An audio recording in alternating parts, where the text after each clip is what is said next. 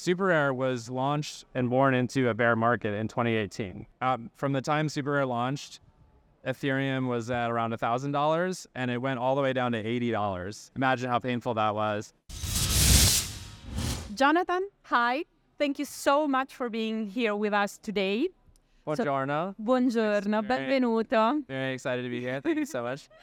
so, you are one of the co founders of Super Rare. That is one of the platforms that, that has quickly become one of the most popular marketplaces uh, for crypto art. I wanted to start with one question What should I know about you to understand where you are now? Um, yeah, good question. So I think, um, I mean, I, I talked about this a little bit in my in my talk today, but um, my background really, uh, I, I kind of started my career in digital media, mm-hmm. uh, new media, digital art, that sort of thing, and I got really into crypto just through learning about Bitcoin and this, you know, what I saw is kind of this like pirate technology, right? Like it's just kind of go- going counter to all the institutions of the world and that really got me into learning more about finance and economics. So, unlike a lot of people in this space, my background is more on the creative side, more okay. on the art side. And that's why when we saw the rise, the kind of the advent of NFTs, where people started putting art on the blockchain, which is kind of a surprising and, you know, kind of counterintuitive thing, that really felt like the right niche for me to focus my work. Mm-hmm. And um, yeah, it's been about six years since then. And and it's going great. It's been a wild ride, yeah. so, uh, a really common argument we still hear, and you probably have heard it a thousand times uh, about digital art, is that being just pixels, it can't possibly hold the real value. In your eyes, what gives value to a digital masterpiece, and what's your definition of value in the digital art space? Yeah, great question. And you know, this, like you said, this is kind of a age-old question within um, crypto art and the NFT market. So, what truly I think so Super Rare for those that don't know is a um, digital art platform. So it's NFTs. It's kind of a subset of NFTs that are created by the artist, and there's many types of NFTs, and we're focused on you know curated digital art.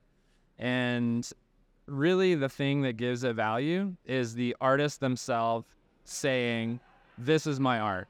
Collecting this piece represents collecting my art. So if you were just some random person and you mint an artwork that is from another artist, that NFT doesn't necessarily really have any value. Mm-hmm. So it's it's the act of the artist creating something that they're putting out into the world saying, This is my artwork and collecting a, is collecting a piece of my art, right? So, and we've seen this like, you know, some, you know, like uh, Damien Hirst type character okay. can literally like write a squiggle on a sticky note and say like, this is art, mm-hmm. and like that'll sell at auction, right? So it's kind of this. Um, I think it's a similar phenomenon. Yeah. Yeah. It's the same thing that happens like with modern art. Yeah. Or, exactly. Like Cattelan. Yeah. Uh, you know. But it's, I, yeah, you know, with, with modern art, there's uh, you know, it can be controversial. There can be some cringe moments, but I think that ability for there to be a market for the creations of artists, like that's really what the art market is. And the unique thing about NFTs is they they make digital items scarce and collectible for the very first time. So that's how we've been able to establish this market around it. Yeah, very nice, very nice. So you've been part of the NFT world uh, world right from the beginning. Uh, have you been following the rise of ordinals? Because, uh, as you probably know, is a hugely discussed topic right now, and not everybody's super thrilled about it. Yeah. And I'm wondering, what are your thoughts uh, on ordinals, and do you think they could be an addiction to super rare ecosystem? Yeah, good, good question. Um, I think they're very interesting. Mm. It most things, most new things with Bitcoin, any new use case of Bitcoin is going to be hyper divisive, controversial. Right? Controversial. half the people are going to hate it, half the people might love it. And that's kind of, you know, what I love about the Bitcoin community. Mm-hmm. There's, even though it's this revolutionary technology, there's, it's sort of a conservative Yeah. culture, and like I love Bitcoin. You know, like it, it's the like I said earlier, it's what really got me interested in crypto in the first place.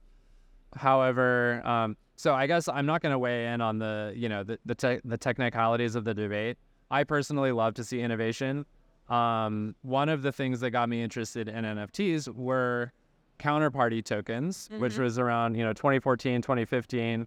We saw the rare Pepe meme trading cards and all that sort of stuff was really the you know p- paved the way for then Ethereum based NFTs. But that was happening on Bitcoin Mhm. through the counterparty protocol. And you know, there's many members of our community who are still, uh, you know, making counterparty tokens and trading them, which is on the Bitcoin blockchain. So I don't know uh, that you know, I'm I'm not super deep in the debate about whether ordinals are wasting the energy of the Mhm. Bitcoin network and all this stuff, but my personal take is that it's pretty cool to experiment with, and if you know, essentially, if uh, our collector base and our artists are interested in experimenting with that, um, you know, we are too, and I could I could see us going that path. Yeah, you could take it in consideration. Yeah. Yeah, great, great. So, um, in the ever evolving realm of NFTs, we are beginning to see speculation about their potential beyond just collectible art pieces. Do you foresee a future where art based NFTs might have additional functionalities uh, uh, or uses, or do you think their charm uh, will primarily primarily remain as uh, collectibles? Yeah, good question. I again, like I love to see tons of experimentation in this space. I think that you know, when we started working in this space, there was all this excitement and speculation around the potential use cases Mhm. for NFTs. They could be game items, they could be subscription services, you know, the kind of the sky's the limit. It turns out developing getting people to understand the concept of digital collecting was a very large task. It took years literally to you know, Took longer than uh, you yeah, imagine. exactly, to help develop this market and get people to understand like what the fuck we're doing.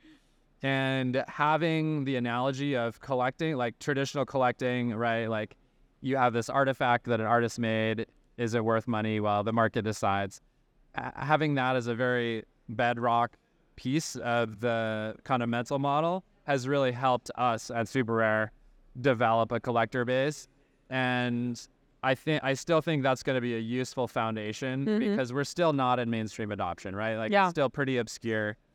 That said, I do think that, you know, there's like I said, I love experimentation. There's lots of artists who are doing lightweight uh, versions of kind of subscription or um, you know collector rewards. So for Okay. example, like if I'm the prior collector of an artist piece, I get you know allow list capabilities for their next drop, stuff like that. Yeah. And I think those are You get perks uh, if Yeah, already are a those are those are kind of lightweight um, ways that um, you know people are experimenting, and but I think that generally it's a space with tons of ideas, and we're still in this uh, pragmatic mode where we really need more collectors, we need more understanding of, of what it is, and the it's sometimes pragmatic to stay close to the you know the analogy of of collecting uh, Yeah. for that purpose. Yeah. And- Of course, of course. So, um, talking about the future, uh, with NFTs and digital art making waves, traditional museums uh, and art spaces uh, seems at a crossroad in this moment. How do you envision the, their future in this evolving uh, art world? Do you think we are going to see like a digital renaissance uh, or a resistance to change uh, or a coexistence of the old and the new art? I I envision it to be the latter, a, a coexistence. Um, the the first few years of Super Rare and of this crypto art movement were really kind of the the energy in the space was really kind of this like revolutionary pirate ship like let's tear it all down like be your own gallery be your own marketer fuck the middleman like this this kind of attitude Yeah. and I think that that gave us this fuel on the fire to really, you know, get people's attention and make it known that this is a serious movement. However, as the space has matured, I think that a lot of artists realize that it's hard to be your own gallery and that you know curators and gallerists actually provide valuable marketing support and have valuable relationships with collectors and can provide a lot of these sort of ancillary ser- services. And so um, on Super Rare, we've actually you know started a program called Super Rare Spaces, which is the ability for traditional galleries or other kind of curatorial bodies or institutions to have a space on Super Rare. Um, because again, having you know specific collector relationships, being able to um, do additional marketing on the behalf of artists. As the market matures, those things are becoming more relevant. And I think we can have the best of both worlds, where if an artist wants to just DIY, be their own brand, use Twitter for marketing, like we there's artists that do that really well. They're comfortable with Twitter. They're comfortable just with building their own yeah. sort of distribution and then that's great. And they don't need a any, they don't need, they don't need a gallerist. But I think uh, there's also artists who just want to create and don't want to worry about what their stuff should cost or uh, how to you know distribute it. And um, I I certainly see a place for curators and galleries and other players like that in the space. So there's there's a great space for collaboration. Yeah, exactly. That's good. That's yeah. great. So uh, a question I really have to ask you because uh, I think that with the current bear market hanging over our heads, uh, I'm sure a lot of our listeners uh, would love to hear your predictions uh, on the future of NFTs. How do you foresee the next year? Because you know, in NFTs, like one year is already like ten years of yeah. regular world. So, how do you foresee the next year for NFTs? Are there are specific trends or shift that you anticipate? Maybe AI, could AI have a role in the NFT world? Yeah. Um, I I think it's very hard to predict. Like I, I think, you know, although one year is, you know, ten years in crypto time, it's it's still a relatively short time. It's it's hard to predict. I could foresee this crypto winter lasting, uh, you know, more than another year. It's it's hard to tell, mm-hmm. but I generally think if you're in this space, you should be ready for this to be the new normal. Like, don't expect the sun to come back and start shining. Any- you think so? anytime soon. And if it does, then great, right? You'll be you'll be uh, yeah, that's a, a pleasant surprise.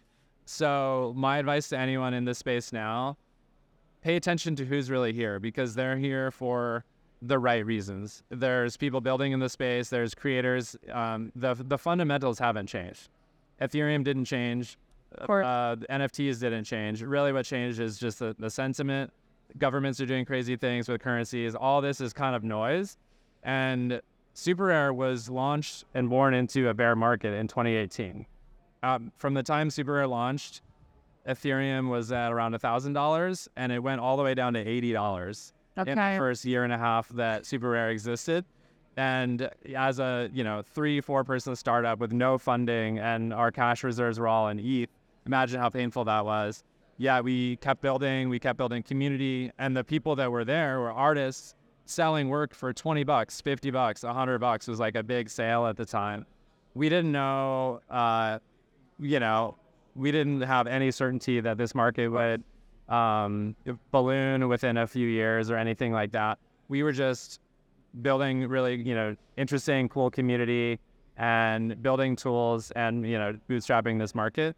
And so I think that that's the attitude to have, right? Like if you're search here, for the builders. Uh, yeah, search for the builders. Um, now is the, you know, in kind of speculative years like 2021. Yeah, of course. So many people enter the space for the wrong reasons, right? They're trying to ride on the coattails and yeah. Um, I think that now is a, it's a you know it's an interesting time to see who's really here to be part of the core community. Yeah. So right now, you you told me earlier that you live in the states. Yeah. Right now in the states, uh, the like the situation between uh, the SEC, uh, the CFTC, and exchanges is really tense. Yeah is this affecting the also like the nft companies or companies that work with nfts too or it's relatively quiet right now? Um i mean it's all very it's all very interrelated right? Like nft yeah. twitter is also crypto twitter so there's lots of chatter about this stuff. I think it's important to draw the delineation between custodial uh, service providers such as Coinbase and, and Mhm. Binance who have custody of um, users' assets and non-custodial platforms like SuperRare. So Yep. SuperRare is just really smart contract based. It's all peer-to-peer. We never You don't we have never sell any assets. We never uh, hold or exchange any any uh, you know tokens or artworks uh, on behalf of uh, customers themselves. So that's a really big differentiator. Overall, it seems you know the politics in the U.S. is always uh, kind of you know interesting and tumultuous. This seems a bit more um, like political wins to me uh, Yeah. than uh, you know anything, but. actually helping uh, Yeah. the, the, the, people or the Right. users. exactly but yeah it's it's certainly um interesting and uh to you know watch it watch playing this uh playing this out and yeah we'll we'll see what happens We'll see what happens. So, for closing, if we will meet in five years again in another event and we do another interview, what would you like to have achieved with Super Rare? yeah absolutely so well one thing that i'm really excited about is we just announced uh, what we're calling the rare protocol Mm. and this is a new platform agnostic um, essentially reputation and curation system that's decentralized peer-to-peer and could provide uh, decentralized like curation layer for many different platforms to use including super rare and so this involves uh, staking the rare token Yeah. which is the governance and curation token of the super rare dao on artists collectors or really any ethereum address to sort of uh, give a social signal of support to them. And um, it's just an alpha now, it's on testnet. But really, I think that the Web3 creator economy is going to be one of the fastest growing sectors of crypto in the next Mhm. five to 10 years. But we have to solve this curation problem okay. at a network level, like at an on chain level. And that's because In a Web3 manner. in a Web3 manner, because the NFTs are cross platform, right? They're on chain Mhm. but right now the curation is siloed to each platform. So Super Rare is curated, but you only see the curation on Super Rare, right? Um, and so if Rare Protocol and this Rare uh, staking mechanism can take off and get you know uh, get bootstrapped in a healthy way, I think this could really unlock the power of the Web3 creator economy because we'll have these social interactions and this sort of decentralized curation signal that can then be used by a thousand platforms. And that's when we really see this true Web3 creator economy taking off. So, um, Super Rare is absolutely still focused on curating amazing art and amazing artists, but we're also trying to bring curation sort of to the people and Okay. to, uh, to the on chain layer so that this can really unlock the potential of uh, Web3. Great.